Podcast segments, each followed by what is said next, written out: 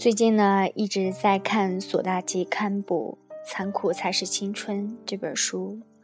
今天读了一篇文章，感觉很有收获，想拿出来与大家一起分享。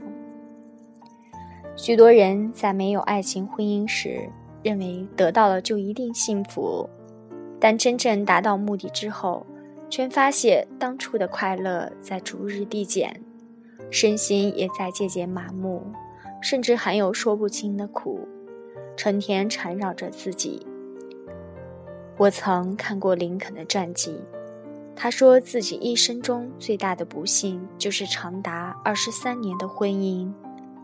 他的太太脾气暴躁，喜怒无常，对他身上的每一个部位都看不顺眼。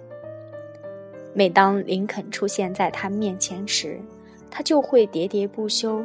嫌他的头太小，手脚太大，鼻梁不直，下颚突出，看上去像只猩猩。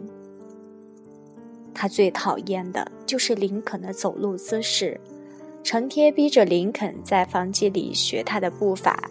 甚至有一天，在林肯跟别人一起用餐时，因为没有及时答他的话，他竟然将一杯热咖啡泼到了林肯头上。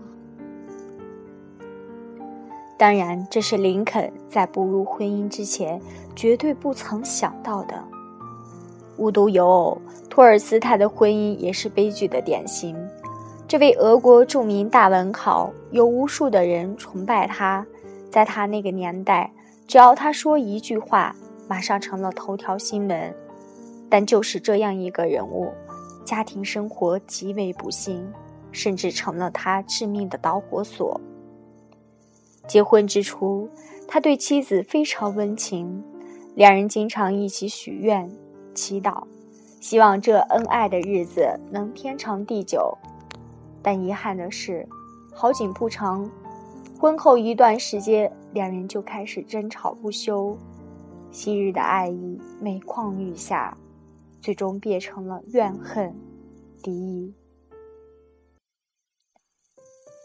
在经历了漫长的猜疑与痛苦之后，晚年的托尔斯泰热衷于人类和平，并将大量稿费捐去做慈善。但这与妻子的想法完全相反，因为他的虚荣心太强，守着钱财，不愿意行善。终于在每日不断的争吵之后，八十二岁高龄的托尔斯泰于一场大雪中弃家出走。离开了共同生活四十八年的妻子，在俄罗斯寒冷的冬天，他颠簸在四处漏风的火车车厢里，最后患上肺炎，死于一个小车站的木屋里。在临终之前，所有子女都来到他膝下，但他唯独不想见妻子最后一面。如今，许多年轻人认为爱情至高无上。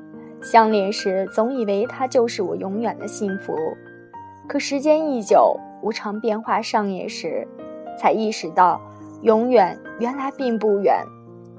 于是开始怨天怨地，为什么我的命这么苦？为什么他这样没良心？其实，与其到时候这样怨天尤人，还不如早点了之。自己的快乐要靠自己掌握。有了这种认知。当他带给你快乐时，你会感激他；即使相反，也不会太执着。否则，爱得太深，纠缠太紧，最终肯定会自尝苦果。当然，上述那种悲剧的婚姻，并不是人人都会遭遇的。但即使在一般的婚姻中，无常的变故也随时在发生着，这是不争的事实。了解到这点儿以后。你就会明白，把快乐建在一个人身上是相当不明智的选择。所以，我们应掌握好快乐的主因，自己的心，并通过修行开启新的宝藏，以获得真实的快乐。